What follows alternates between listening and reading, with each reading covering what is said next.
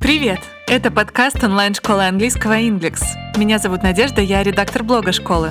В новом году мы запускаем новый сезон, второй по счету, и с нами новый ведущий. Привет, я Костя. Мы продолжим заряжаться английским сами и заряжать им вас, разбирать грамматику, Учить готовые разговорные фразы. запоминать актуальный английский сленг, Can you tell me why everyone is calling me Karen? Пробовать улавливать речь на слух на примере диалогов из клевых фильмов. Let's call it a night, huh?